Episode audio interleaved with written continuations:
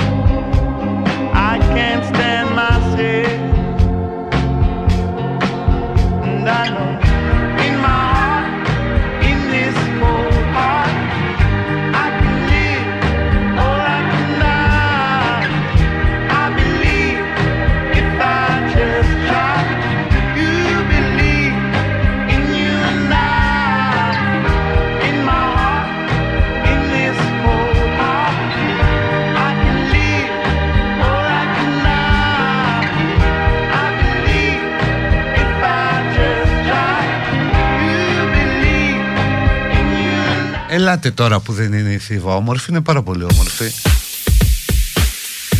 Με τα νεοκλασικά της, με την πολυπολιτισμικότητα, με τις ιδιαίτερες αισθητικές παρεμβάσεις στις περιοχές όπου διαμένουν Ρωμά. Μια χαρά είναι η Θήβα. Είχε κάποτε εκεί και το πυροβολικό, το κέντρο του πυροβολικού, το οποίο προσέδιδε μια άλλη διάσταση στην Πολίβουη πόλη. Καθώς αυτή τόση συγκέντρωση νεολαίας, των στρατιωτών, των αξιωματικών, δημιουργούσε ένα όμορφο νεανικό μελίσι που στριφογύριζε στην καρδιά της πόλης, δίνοντας έναν άλλον τόνο.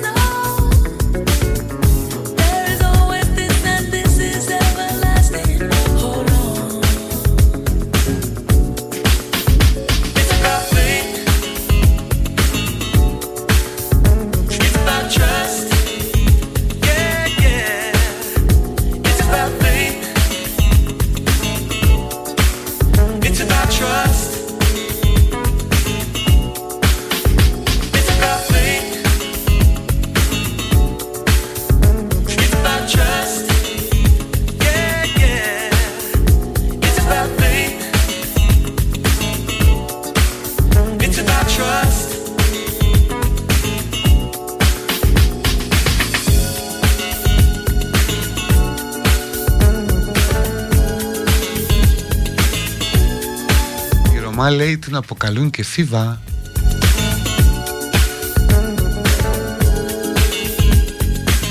Τώρα, μια και είπαμε Ρωμά, διάβασα μια είδηση χθες που μου έκανε τρομακτική εντύπωση.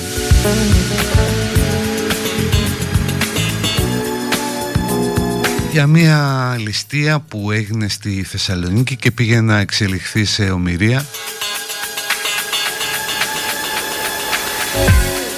Έχουμε λοιπόν 3 Ρωμά, 18 και 20 ετών, και έναν επίσης νεαρό αλβανικής καταγωγής, οι οποίοι έχουν καταστρώσει ένα πραγματικά ευφυές σχέδιο.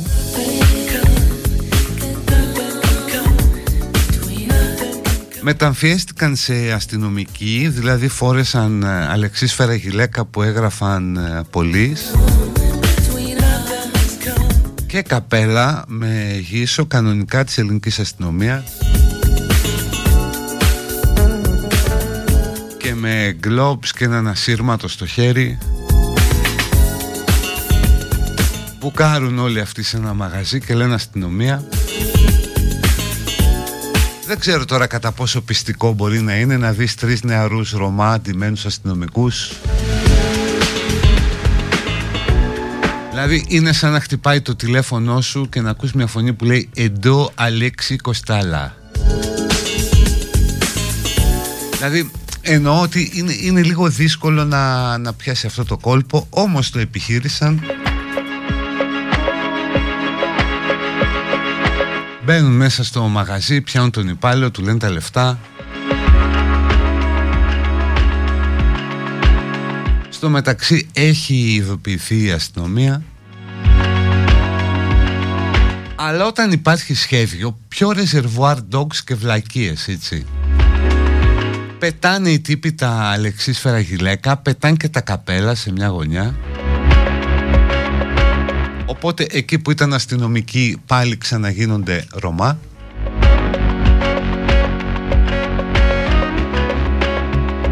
Και βέβαια το πρώτο πράγμα που κάνουν είναι να καταστρέψουν τις κάμερες. Διότι ως γνωστόν η κάμερα σώζει μέσα στην κάμερα, ας πούμε, δεν σώζει αλλού, σε ένα σκληρό δίσκο. Οπότε αν σπάσεις το τζάμι από την κάμερα, όλα είναι μια χαρά, χάνονται.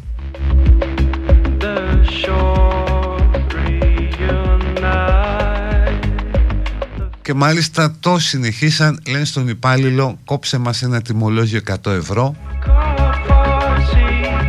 ώστε όταν βγούμε έξω να πούμε στους αστυνομικούς ότι είμαστε πελάτες που εγκλωβιστήκαμε». Γιατί όταν έσπασαν τις κάμερες προκάλεσαν βραχυκύκλωμα και κατέβηκαν τα στόρια ασφαλείας.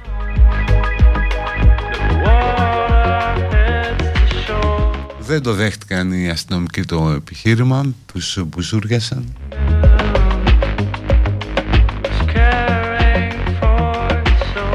Και θέλω πραγματικά, ας πούμε, ο τύπος που σχεδίασε την επιχείρηση δεν αξίζει να υποστεί ποινικές κυρώσεις, όντως. Αυτόν τον παίρνεις, το συντηρείς ένα χρόνο, ας πούμε, 2, και μετά τον βάζεις να γράψει. Πρέπει να γράψει σενάρια, μυθοπλασία.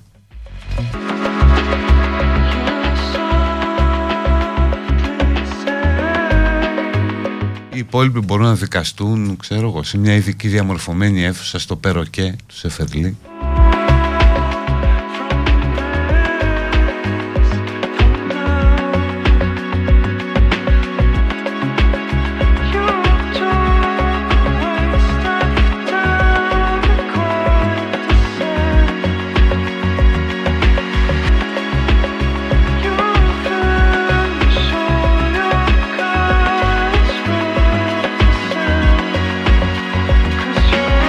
Τέλος πάντων, μη χάνουμε τη ροή της εκπομπής. Είναι 7 Οκτωβρίου του 2022, Παγκόσμια ημέρα χαμόγελου, βράδυ από εκεί. Νοησίες, κάτι παγκόσμιες μέρες του χαμόγελου, της αγκαλιάς, του φιλιού.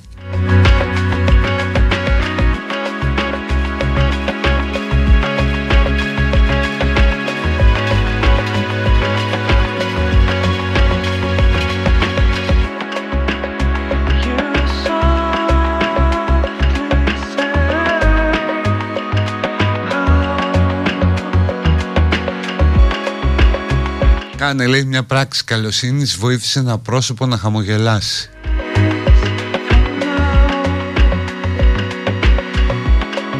Δεν είναι εύκολο. Να χαμογελάσει πικρά, ναι.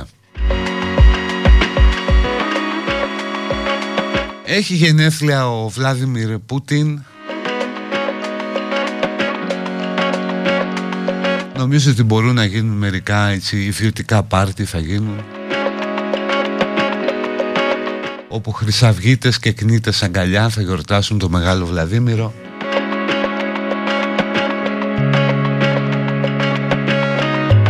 Να τον χαίρεστε, παιδιά.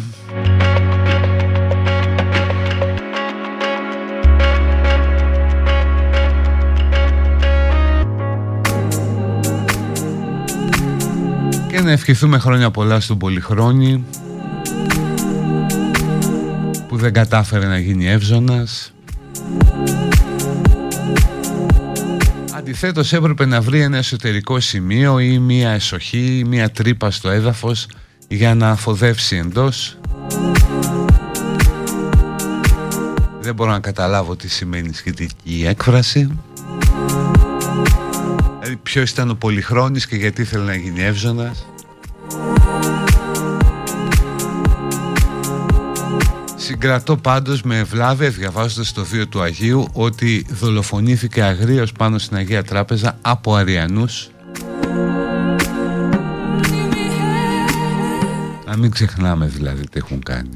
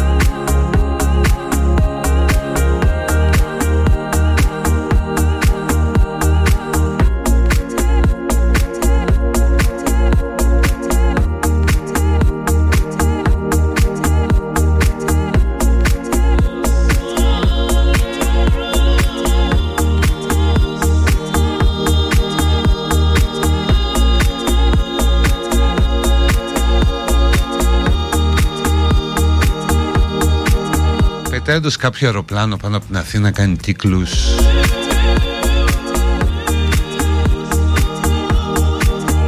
Βλέπω δύο μηνύματα σχετικά.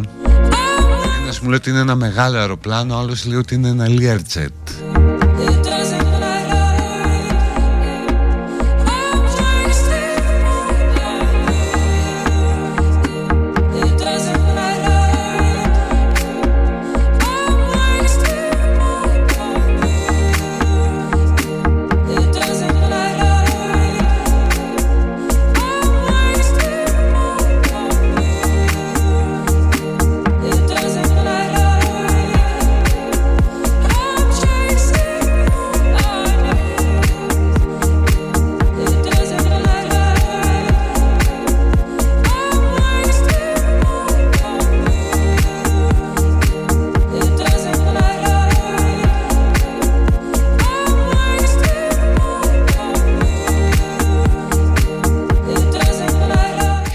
Το λένε και άλλοι.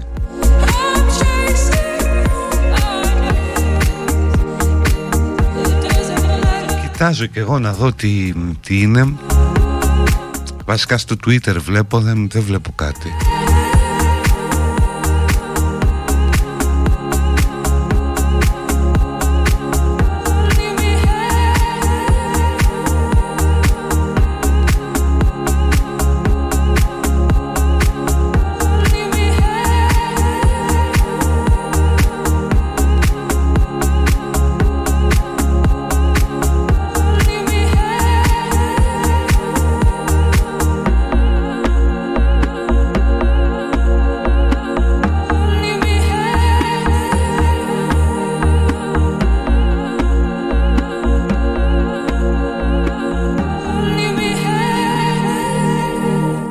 Βλέπω που κάνω αναζήτηση, είναι, γράφουν πάρα πολύ.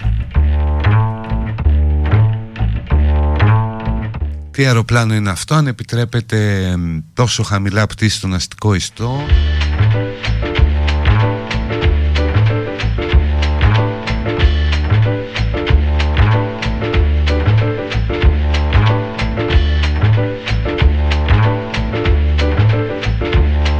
Κάτσε να βάλω το app να το παρακολουθήσω, μισό λεπτό.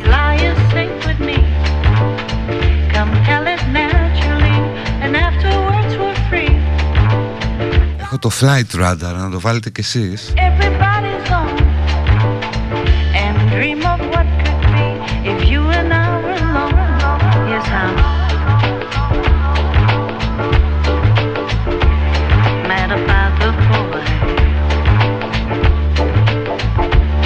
Ναι, το βρήκα τώρα, είναι πάνω από τον Άγιο Στέφανο. Είναι ένα Τσέσνα 750 το μοντέλο.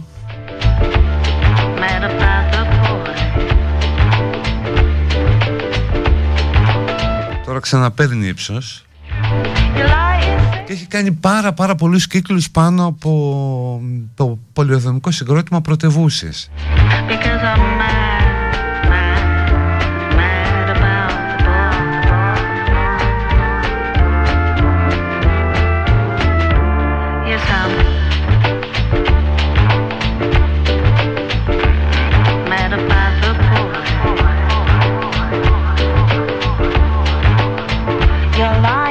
Ξεκίνησε την πτήση του πριν από 47 λεπτά.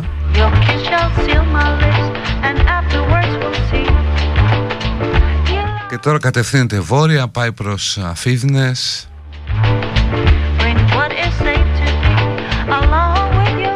Εκεί μπορεί, για να αποφύγει τα διόδια, να γυρίσει πίσω. Έχουμε καταπόκριση από εκεί ψηλά από τη Μαρία, που λέει ότι πέρασε με πάρα πολύ θόρυβο.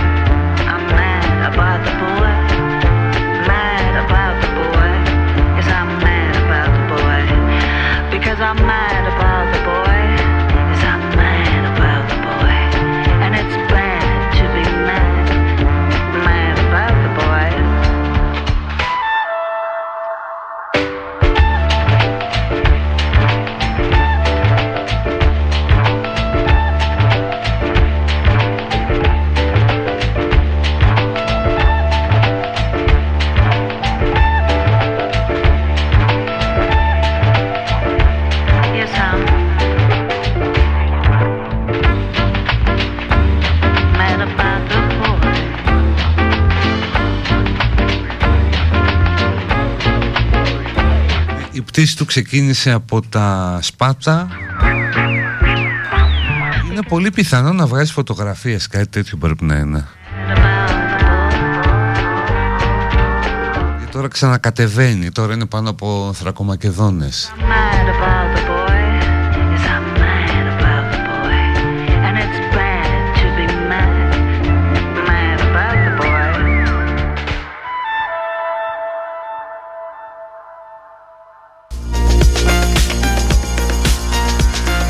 Και ανήκει στην υπηρεσία πολιτικής αεροπορίας.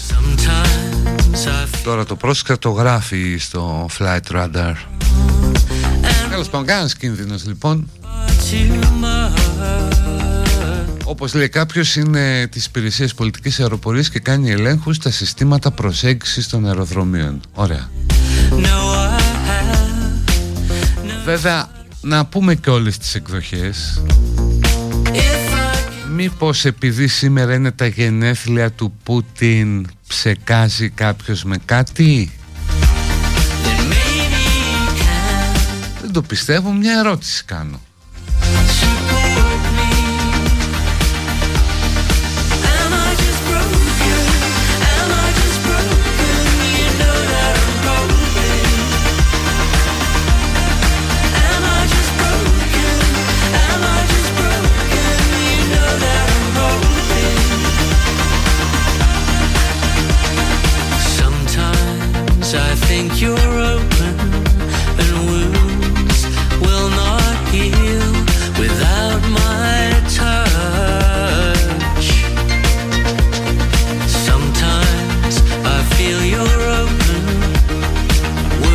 Αυτή είναι μια καταπληκτική εφαρμογή. Εγώ την ανοίγω συχνά, ας πούμε, ξέρεις, όταν θέλω να ρεμβάσω και πατάω στην τύχη ένα αεροπλάνο που πετάει, ας πούμε, πάνω από τον Ειρηνικό που πάει. Κάτι πτήσεις, ας πούμε, ξέρω εγώ, Τόκιο, Λος Άντζελες ή σε τίποτα περίεργα αεροδρόμια πάλι στον Ειρηνικό, ή μπορείς να κοιτάξεις ποιο αεροπλάνο βρίσκεται πιο βόρεια αυτή τη στιγμή, ας πούμε. Έχει κάτι ωραίο ταξιδιάρικο.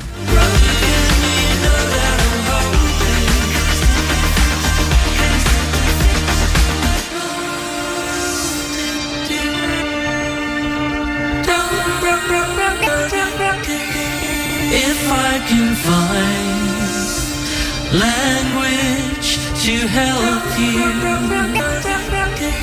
then maybe I can still support you. Am I still broken? Am I still broken? You know that I'm hoping. Am I still broken? Am I still broken? Αυτή τη στιγμή το αεροπλάνο που βρίσκεται πιο βόρεια απ' όλα στον κόσμο, πάνω από την Αρκτική,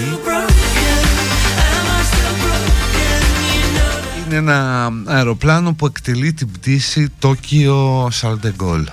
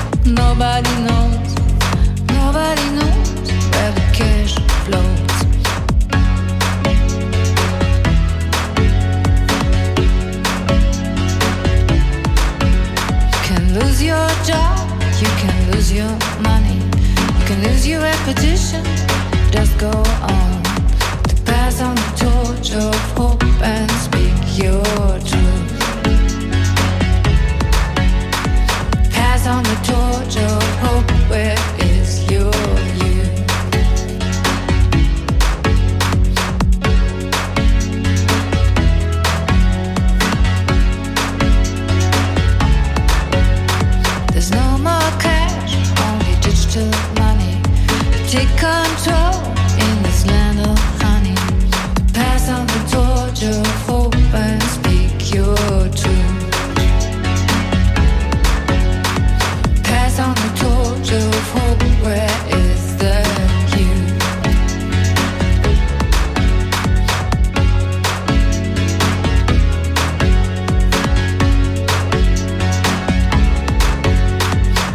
Something's going on, something's going wrong. Nobody knows, cause the cash flows. Nobody knows, nobody knows. Nobody knows, where the cash flows.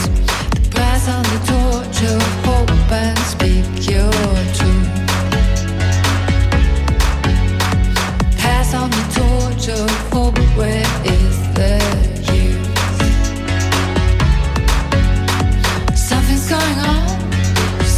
going on.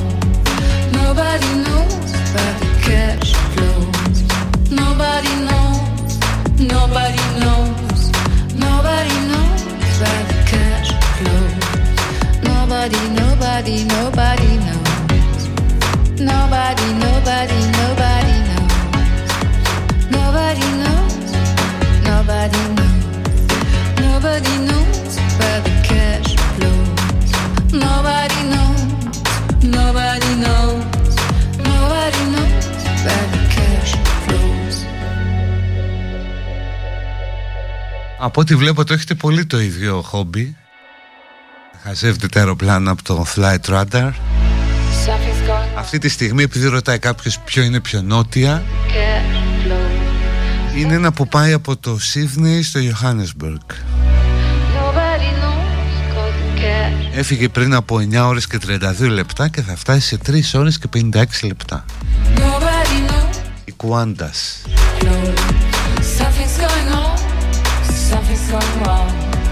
Nobody knows where the cash flows. Cash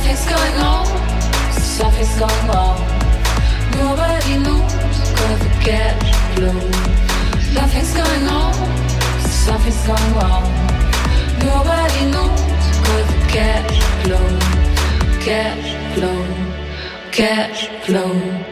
Something's going on, something's going wrong. Nobody knows cause the cash flows. Something's going on, something's going wrong. Nobody knows cause the cash flows. Something's going on, something's going wrong. Nobody knows cause the cash flows. Something's going on, something's going on. Nobody knows cause the cash flow. Έχουμε το Νομπέλ Ειρήνης. Cash flow.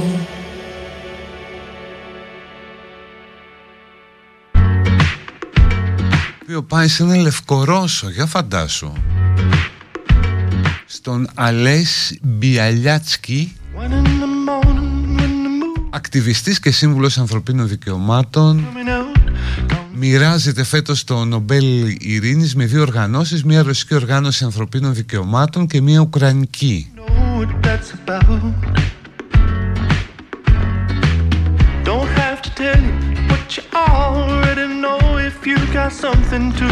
Η Επιτροπή λέει ότι τιμά τους αγωνιστές των ανθρωπίνων δικαιωμάτων και της ειρηνικής συνύπαρξης στη Λευκορωσία, στη Ρωσία και στην Ουκρανία. Καλή επιλογή.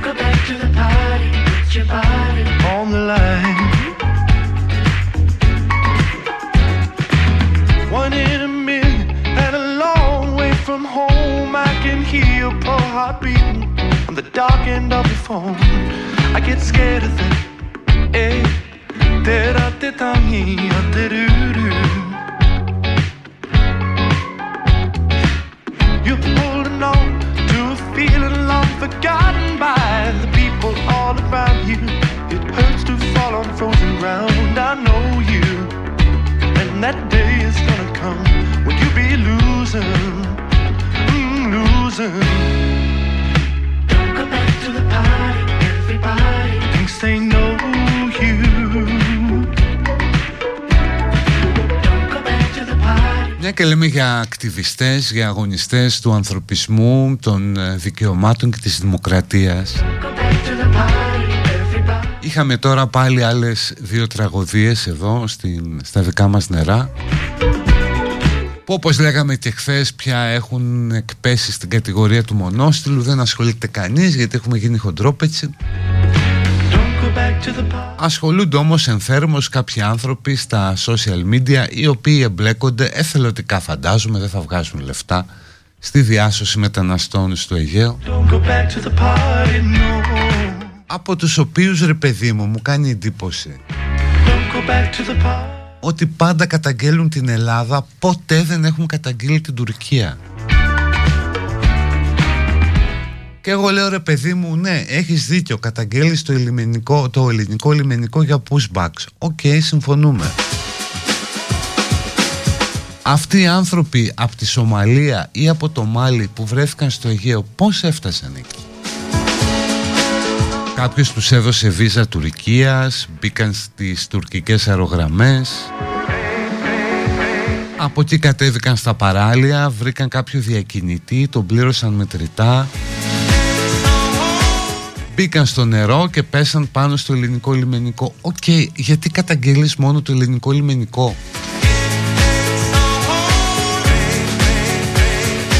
Και όλες οι φωτογραφίες που δίνεις στη δημοσιότητα και τα βίντεο είναι από τουρκικά drones, από το τουρκικό λιμενικό.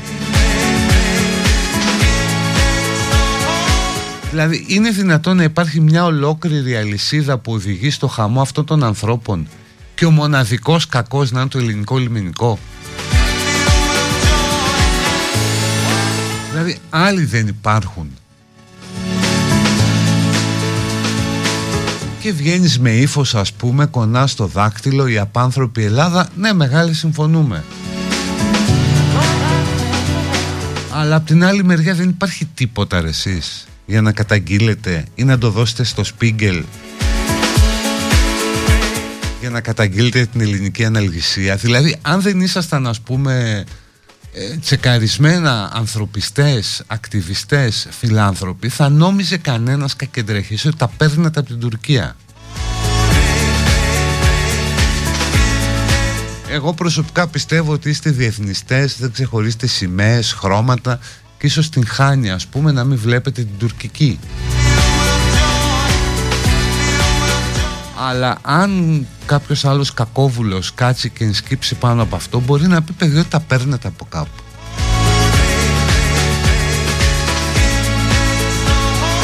Και είναι κρίμα να αμαυρωθεί έτσι ο τίμιος, ο όμορφος αγώνας που δίνεται θαλασσοδερμένη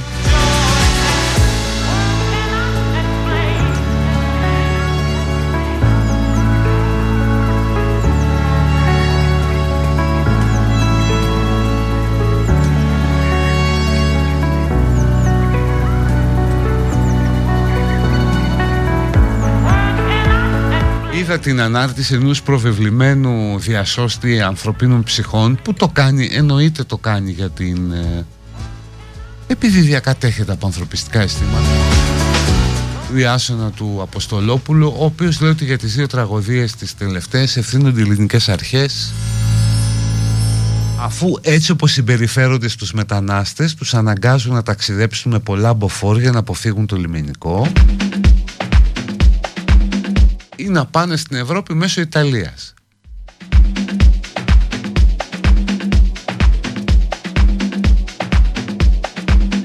Και εγώ να συμφωνήσω μαζί του, γιατί είναι ακτιβιστής και αγωνιστής και τον σέβομαι, αλλά μόνο η Ελλάδα φταίει, εσύ?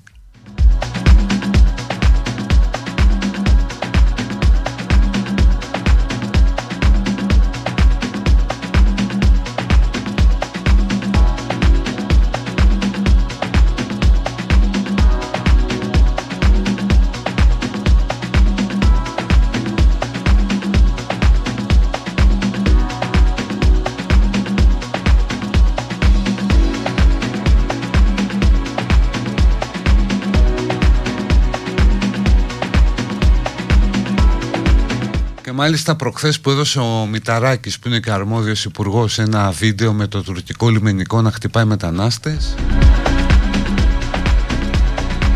βγήκε πάλι ο διασώστης ανθρωπιστής, κατήγγειλε τον υπουργό, καλά έκανε, ότι πιάστηκε με τη γίδα στην πλάτη, γιατί είναι παλιό το βίντεο Και γιατί οι Τούρκοι εκείνη τη στιγμή δεν σπρώχνουν τους μετανάστες στην Ελλάδα, τους σπρώχνουν προς την Τουρκία.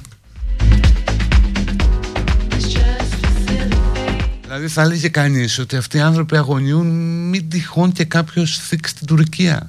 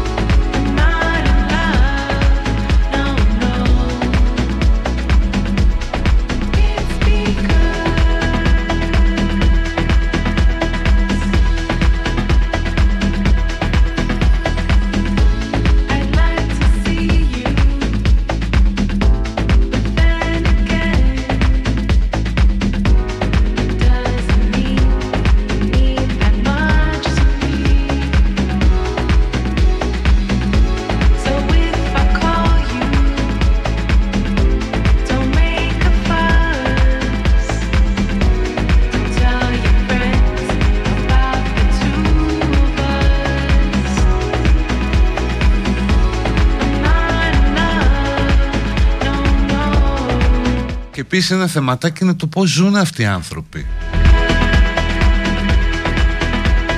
και τι ακριβώς θέλουν, ας πούμε. Δηλαδή να ανοίξουν τα σύνορα, να έρχονται όλοι εδώ. Είναι δύσκολο, δεν μπορεί να γίνει αυτό. Και επαναλαμβάνω ότι καλά κάνουν και καταγγέλουν όπου εντοπίζουν με αποδείξεις αυθαιρεσίες, αγριότητες, απανθρωπιά των ελληνικών αρχών. Και το κάνουν και στα αγγλικά, στα social media, αλλά δεν γίνεται να κατηγορείς μόνο τις ελληνικές αρχές. Αυτό δεν είναι λίγο παράλογο? Και να μην κατηγορείς αυτόν που έφερε τον άνθρωπο μέσα στη θάλασσα. Να μην καταγγέλεις ότι υπάρχουν κυκλώματα διακινητών, ότι οι τουρκικές αρχές διευκολύνουν την κίνηση αυτών των ανθρώπων. Ουσιαστικά αυτοί τους μεταφέρουν.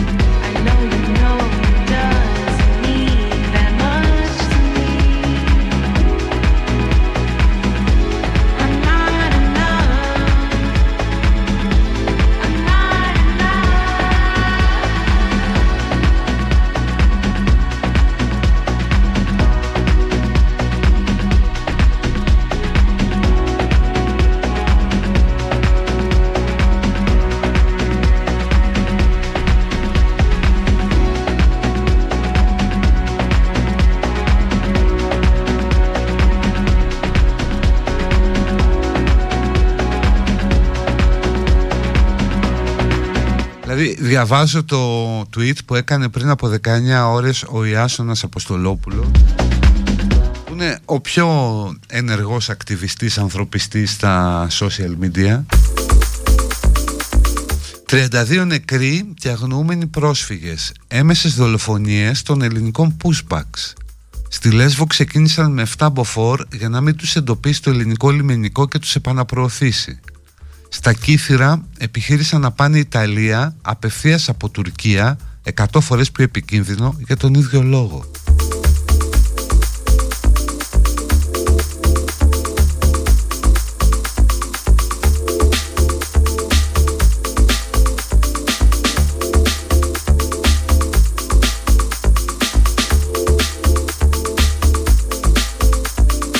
Άλλο tweet του Ιάσον Αποστολόπουλου. Πάλι με τη γίδα στην πλάτη ενώ της Μηταράκης. Το βίντεο αυτό είναι τραβηγμένο 3 χρόνια πριν και δεν δείχνει push forward αλλά push back. Το τουρκικό λιμενικό σταμάτησε τη βάρκα πριν μπει στα ελληνικά ύδατα, συνέλαβε τους πρόσφυγες και τους γύρισε στο Δεκελή.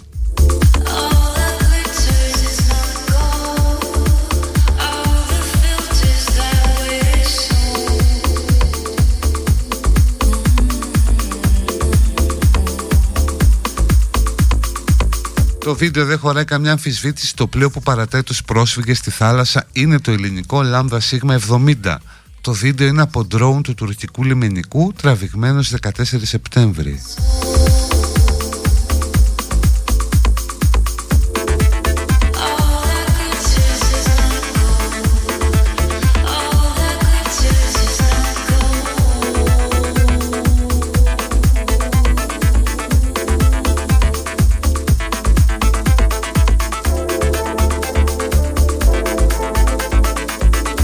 Και αν πεις κάτι για όλο αυτό,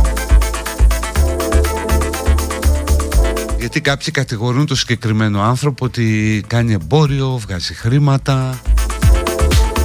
Εγώ δεν το πιστεύω. Λέω ας πούμε ότι κινείται από ιδεολογικά κίνητρα.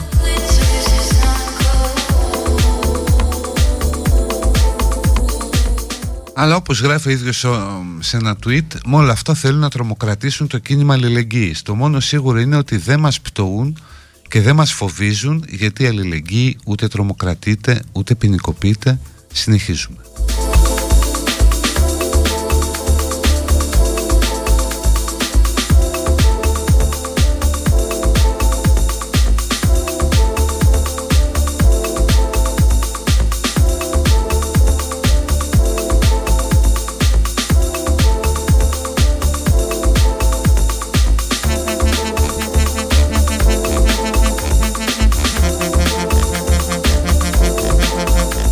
Και τα μηνύματα που μου λέτε για την ανθρώπινη ζωή που έχει αξία και ότι δεν έχουν αξία οι πατρίδες, τα σύμβολα. Συμφωνώ. Και εγώ να δεχθώ ότι ως αλλιώς συγκεκριμένος και όλες οι άλλες οργανώσεις εναντίον των ελληνικών αρχών είναι αληθή. Γιατί δεν λένε κάτι για τους Τούρκους ή για τους διακινητές? Γιατί?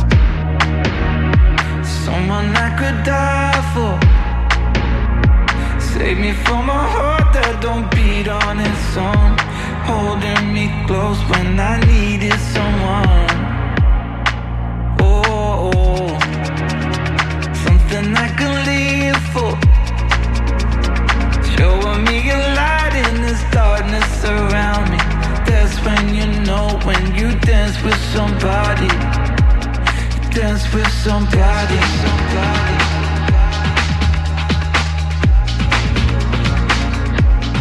Dance with somebody, somebody.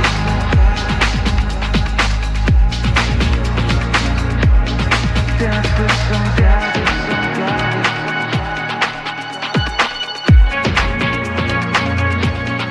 Dance with somebody, somebody.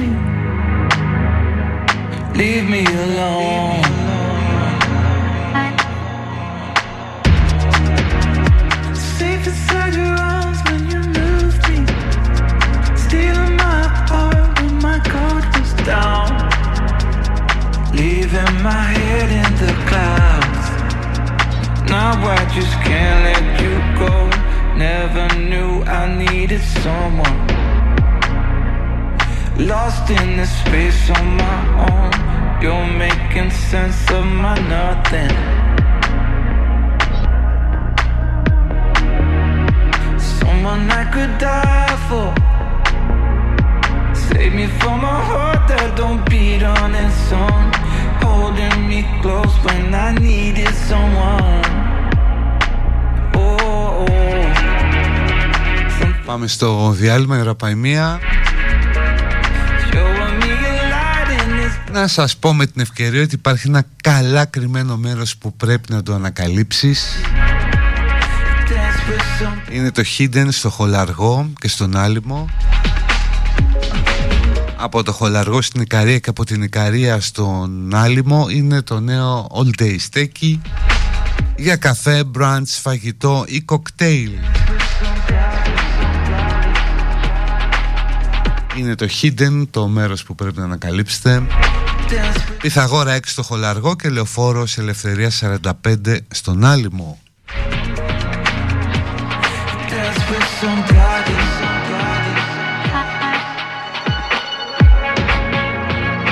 Το κομμάτι για σας που δεν το πιάνει το Shazam, Freddie B, Dance with Somebody.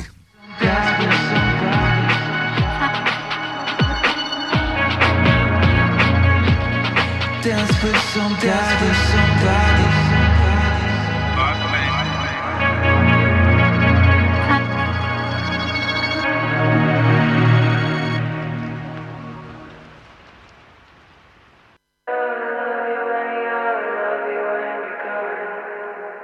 Hey, what happened?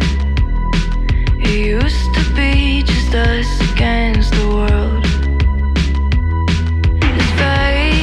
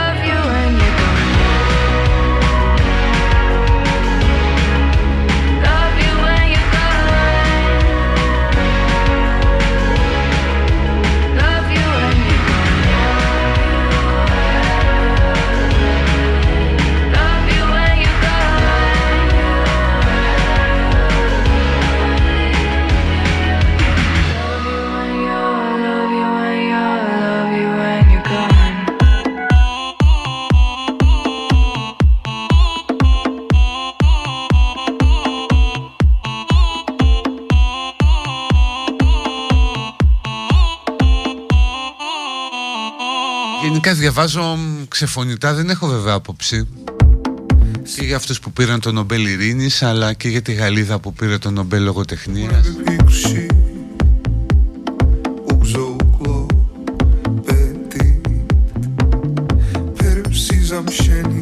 Τέλος πάντων, δεύτερη ώρα Citizen Givizen.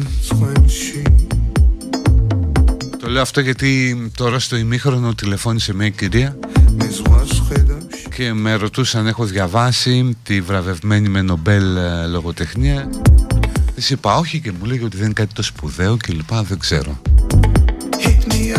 Λοιπόν, δεύτερη ώρα εδώ στην Πεστάρα, Citizen Givizen. Μπέστε 926.gr, το site του σταθμού μας. Μας ακούτε και από το Live24. Με βρίσκεται στα social και Γιαννακίδης σε Instagram και Twitter, facebook.com/Γιαννακίδης, γιαννακίδης.com, και την εκπομπή σε podcast αν αναζητήσετε το Citizen.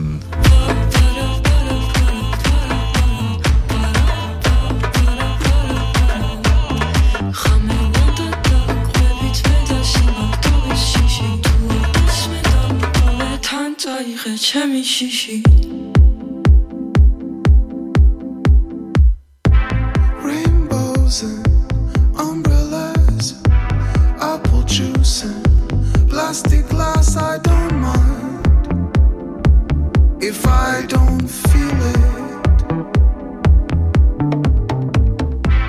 It's okay, we can sleep here.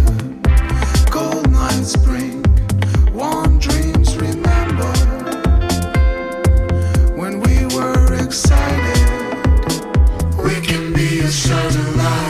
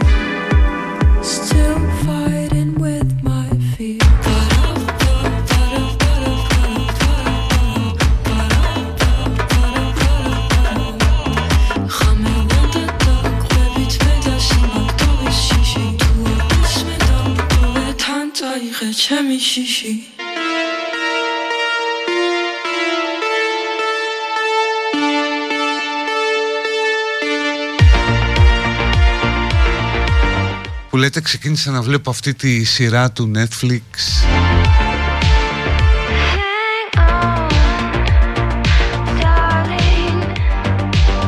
για τη ζωή του Τζέφρι Ντάχμερ,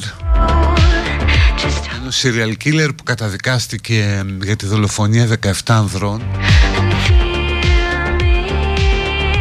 Είναι πολύ υποβλητική, τόσο πολύ ατμοσφαιρική σε βαθμό που γίνεται κάποιες φορές ενοχλητική ή τρομακτική,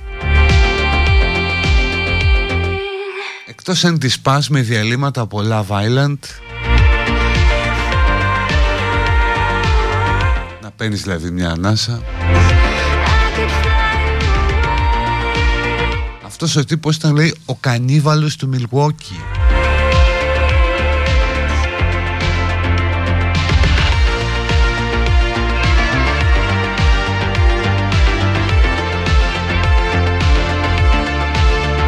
Αν θες να πάρεις κάτι από αυτή τη σειρά, σου θυμίζει τι κάνει η παιδική ηλικία και τι μπορούν να σου κάνουν οι γονείς. Ο πατέρας του τύπου είχε μία έλξη στα ψοφίμια, σε νεκρά ζώα, στα οποία του άρεσε να έχει παρέα το γιο του και να ανατέμνουν μαζί τα κουφάρια των νεκρών ζώων. Ωραίο πράγμα, άλλοι παίζουν με τα παιδιά τους μπάλα, ένα επιτραπέζιο και τα λοιπά. Αυτοί βρίσκαν ψοφίμια και τους κάναν ανατομία στον γκαράζ του σπιτιού.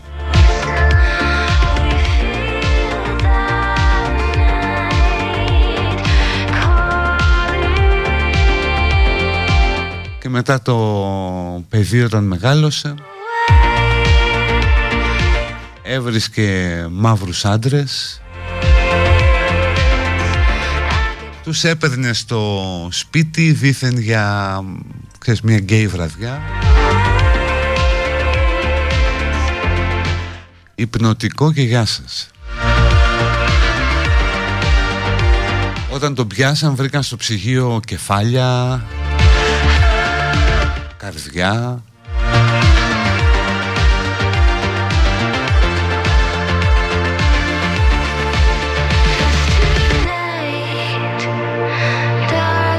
Και παρεμπιπτόντως ένα από τα πράγματα που με κάνουν να απορώ είναι γιατί αυτοί οι τύποι είναι μόνο στην Αμερική. Ή τέλος πάντων στη συντριπτική, πολύ συντριπτική πλειοψηφία τους είναι στην Αμερική. Δηλαδή τι είναι αυτό στην αμερικανική κοινωνία που παράγει τέτοια τέρατα.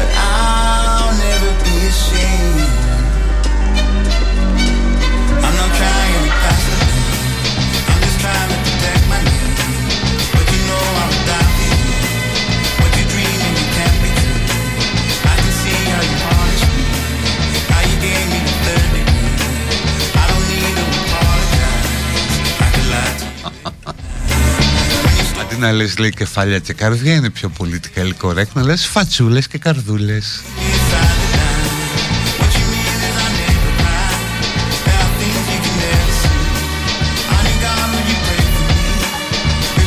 Ναι, και στην κεντρική Ευρώπη παίζει και στη Ρωσία που έχει βγάλει πολλούς κανιβαλούς. Αλλά οι πιο πολλοί είναι στην Αμερική.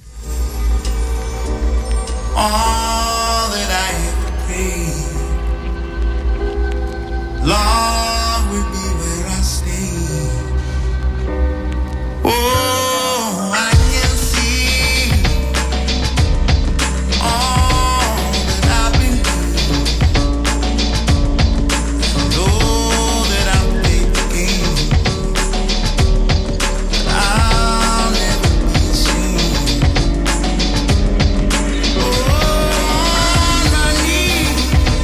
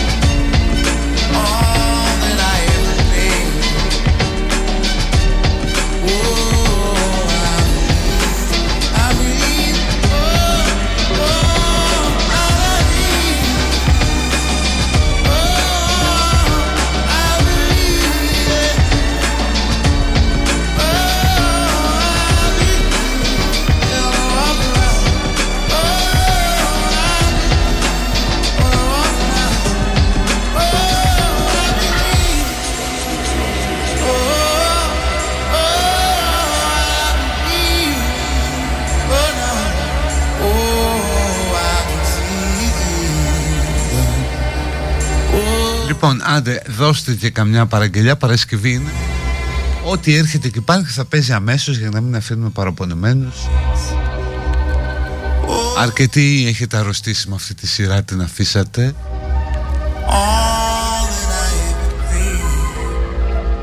Εγώ θα την πάω μέχρι τέλους, γιατί κατά βάθος μου αρέσουν αυτά.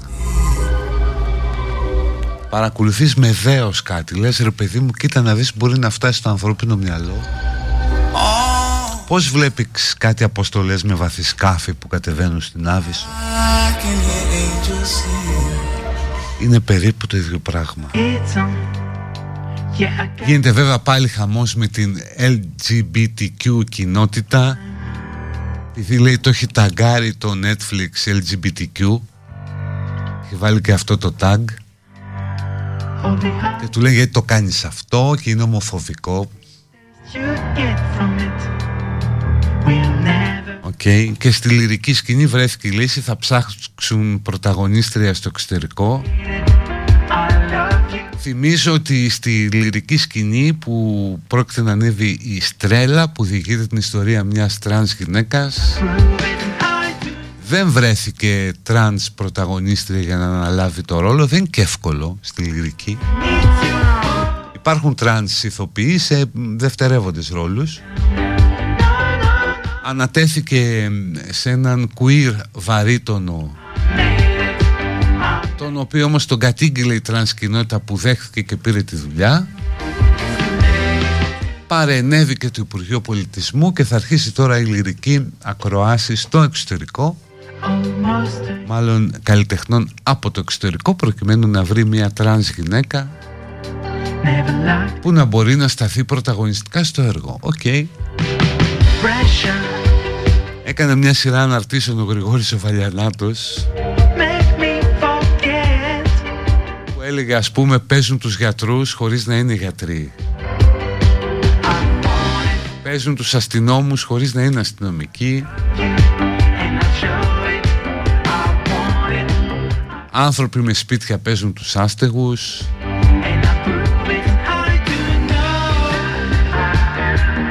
Οροαρνητικοί παίζουν τους οροθετικούς. Κάπως έτσι.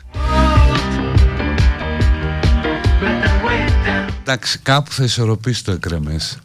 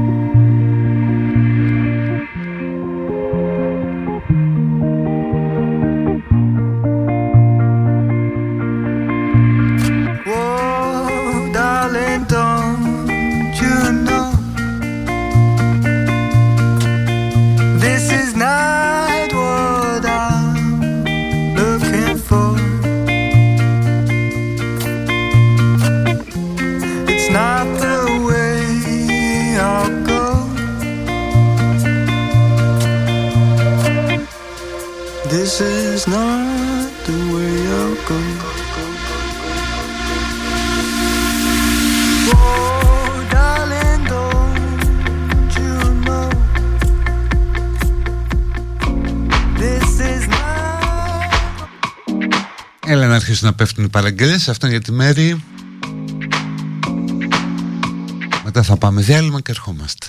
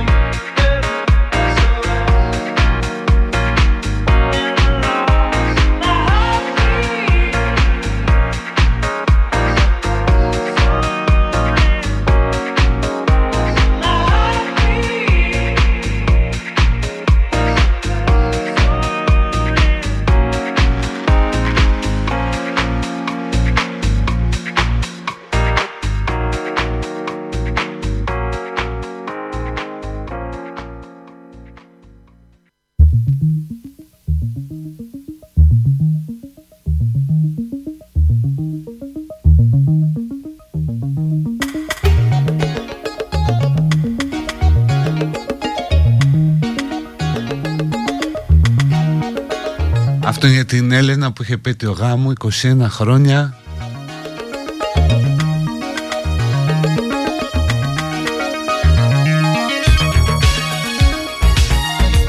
Κάποιος άλλος φίλος ή φίλη ζητεί να στείλουμε θετική ενέργεια στον παππού που είναι στην εντατική. Να τη στείλουμε.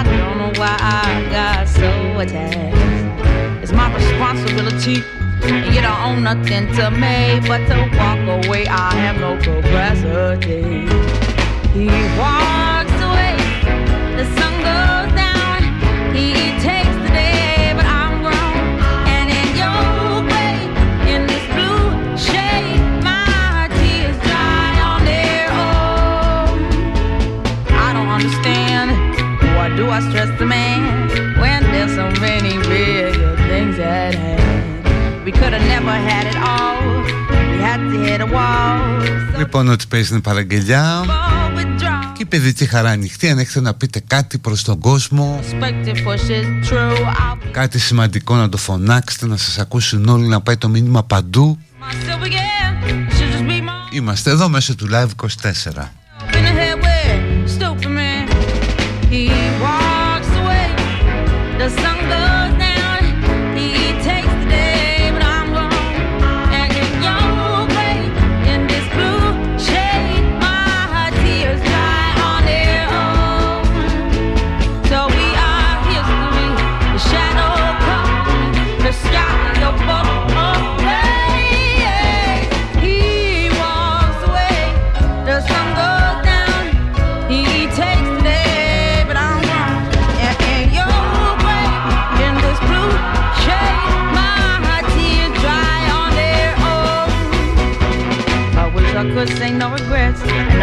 kiss or no day, 'cause as we kiss goodbye the sun sets.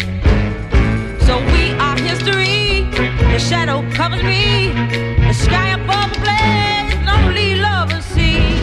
He walks away, the sun goes down, he takes the day, but I'm grown, and in your grave, my blue shade, my tears dry.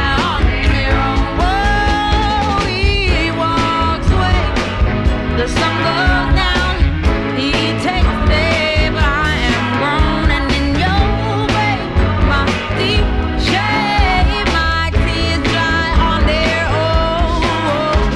He walks away, the sun goes down, he takes the day, but I'm grown, and in your way, my deep shade, my tears dry.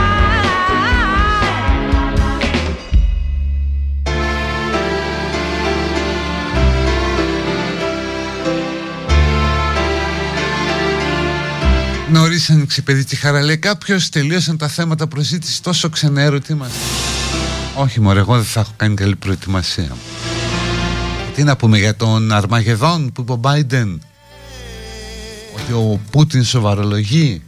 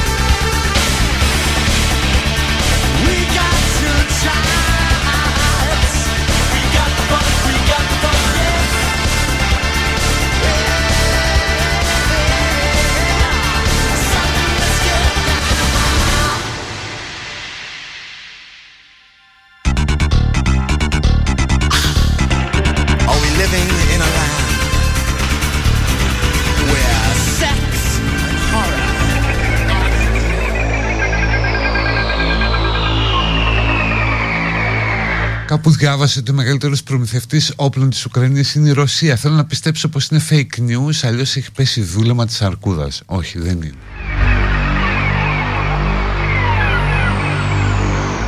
Ο Κρίς, ο οποίος είχε περάσει ωραία, πήγε στη Ντούμπα, είδε το διπλό του Παναθηναϊκού και μετά του άρεσε και το Μπερλίν. Λέει, αν δεν έπεσε η Πανάθα λεωφόρο την Κυριακή θα ανέβαινα πάλι Σαλόνικα. Δεν πιάνω το αθλητικό γιατί έχουμε και φίλους γαύρους. Και έστειλα και εγώ κόσμο στον κουβά που το δεινάσω. Δεν είχα δει το σκεμπεδάκι του Μαρσέλο.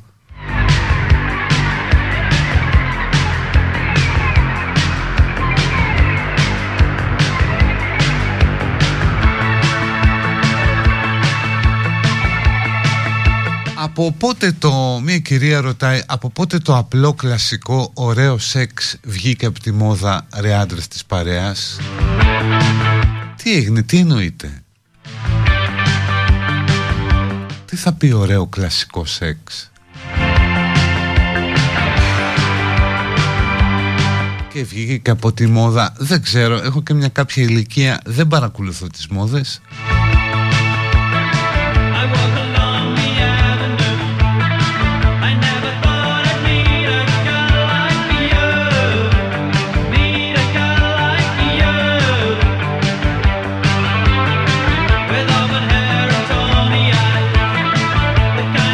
Είσαι καταδικασμένος, μου λέει κάποιος, με την εσχάτη των ποινών από την Ιερά Σύνοδο και σου δίνει μια τελευταία επιθυμία να ακούσεις ένα δίωρο του Best. Ποιον διαλέγεις?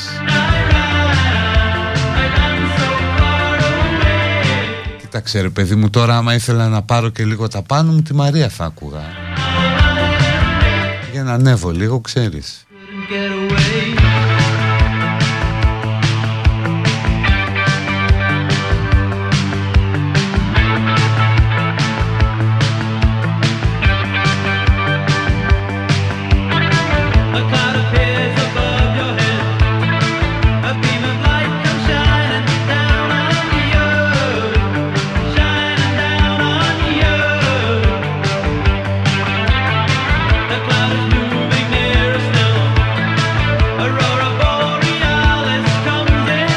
Και λέει από την άλλη διαφωνή, μια χαρά είναι, λέει, το παλιό κλασικό σεξ, δεν καταλαβαίνω τι λέτε.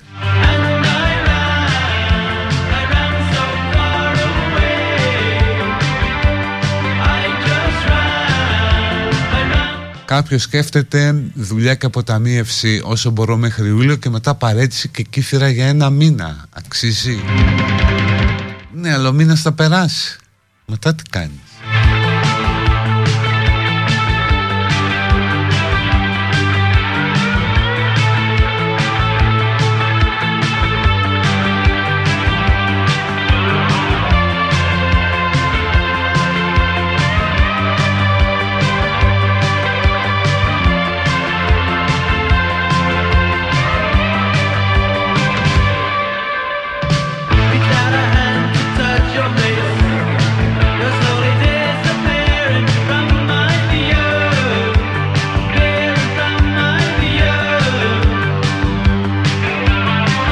Δεν μπορώ να διαβάσω πολλά από τα μηνύματα που στέλνετε για το σεξ. Καταλαβαίνετε, για ευνόητους λόγους.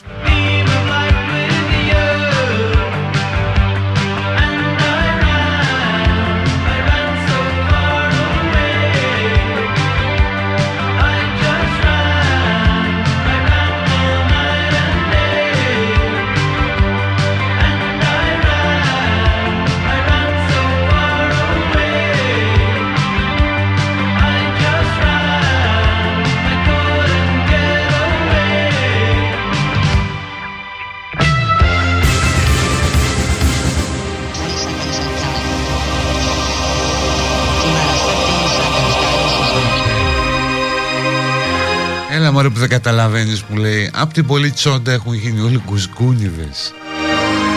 Ο γκουσγκούνις ήταν κλασικό παραδοσιακό σεξ, ρε.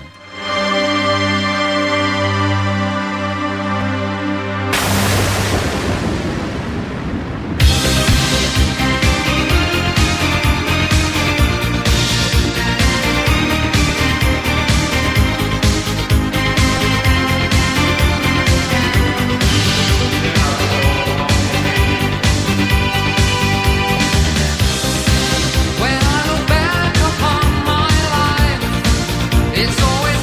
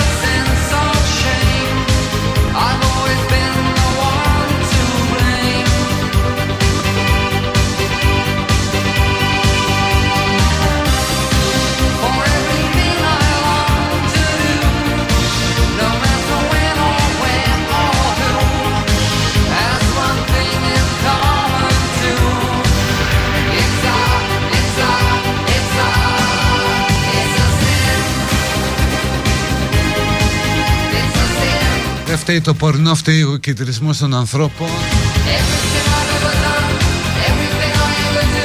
Ο Πέτρος λέει ότι σεξ ίσον πολύ σκόπος και λίγη ικανοποίηση. Πράγματι μια αλήθεια που κατακτάς όσο μεγαλώνεις. Ναι, ο φίλος που οδηγεί το σχολικό, ελπίζω να το χαμηλώσει.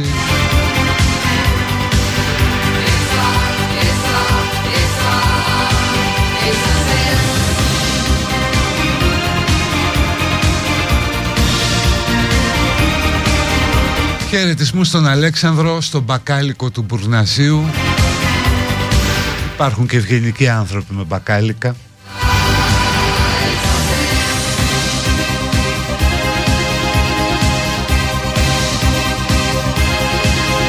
Ειρήνη, ναι, για το σεξ λέμε.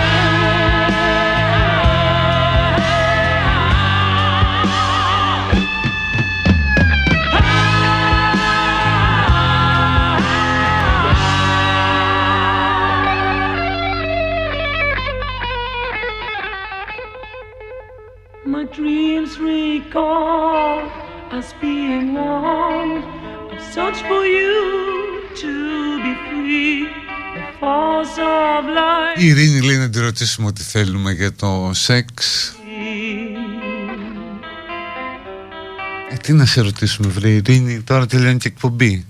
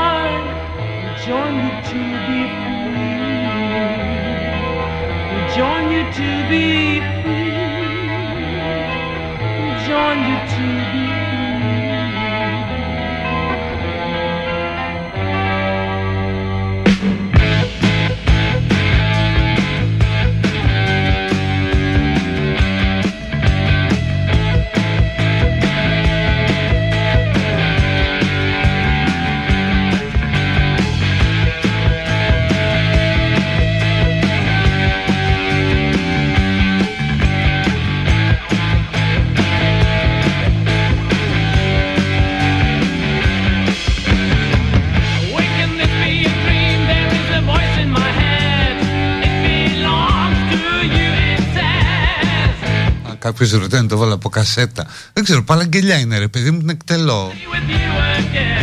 Αλλά τώρα θα το φάω για να βάλω και λίγο από το τελευταίο.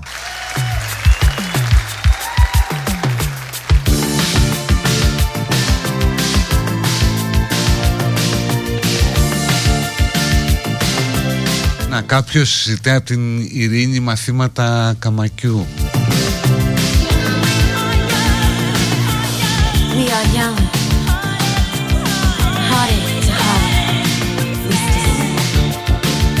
Τέλος πάντων, δεν είναι αυτά για αυτή την ώρα.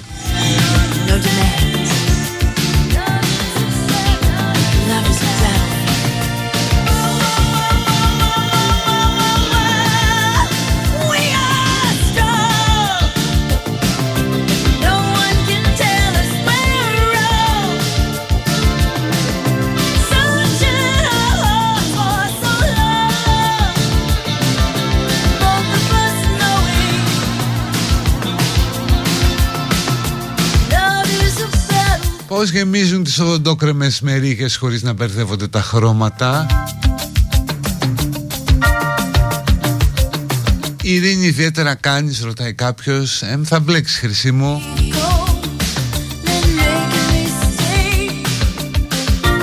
Έχετε δει το Sons of Anarchy? Άποψη γνωρίζετε αν θα βγει κι άλλος κύκλος? Νομίζω θα βγει.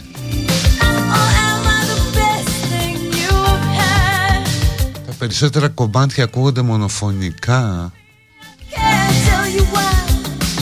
Σε έχω πατήσει εγώ κάνα κουμπί.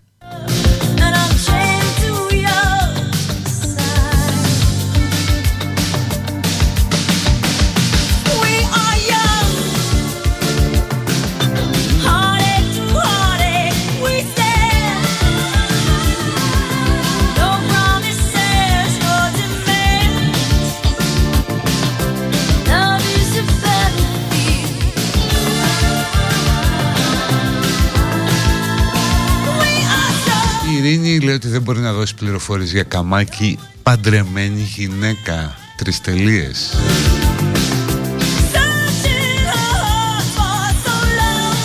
Αν έχεις τη φωνή του Αλέξανδρου, δεν χρειάζεσαι μαθήματα καμακιού, είσαι έτοιμος. Αν το έχω πει.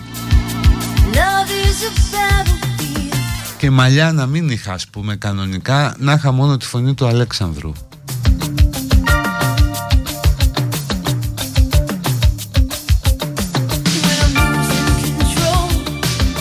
Τι θα γινόταν, πόρες.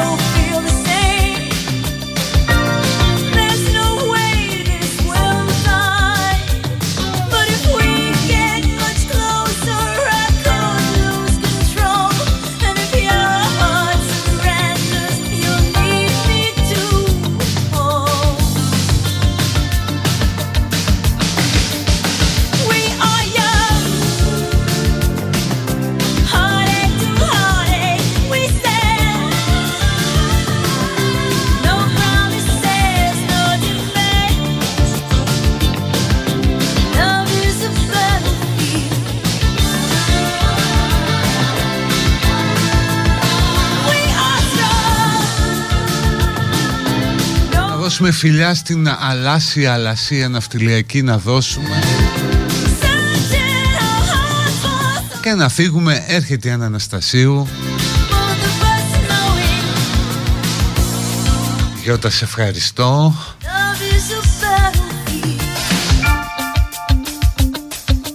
Λοιπόν, να είστε καλοί το σουκού. Θα τα πούμε τη Δευτέρα. Να είστε καλά. Bye bye, γεια. Κωστάκι!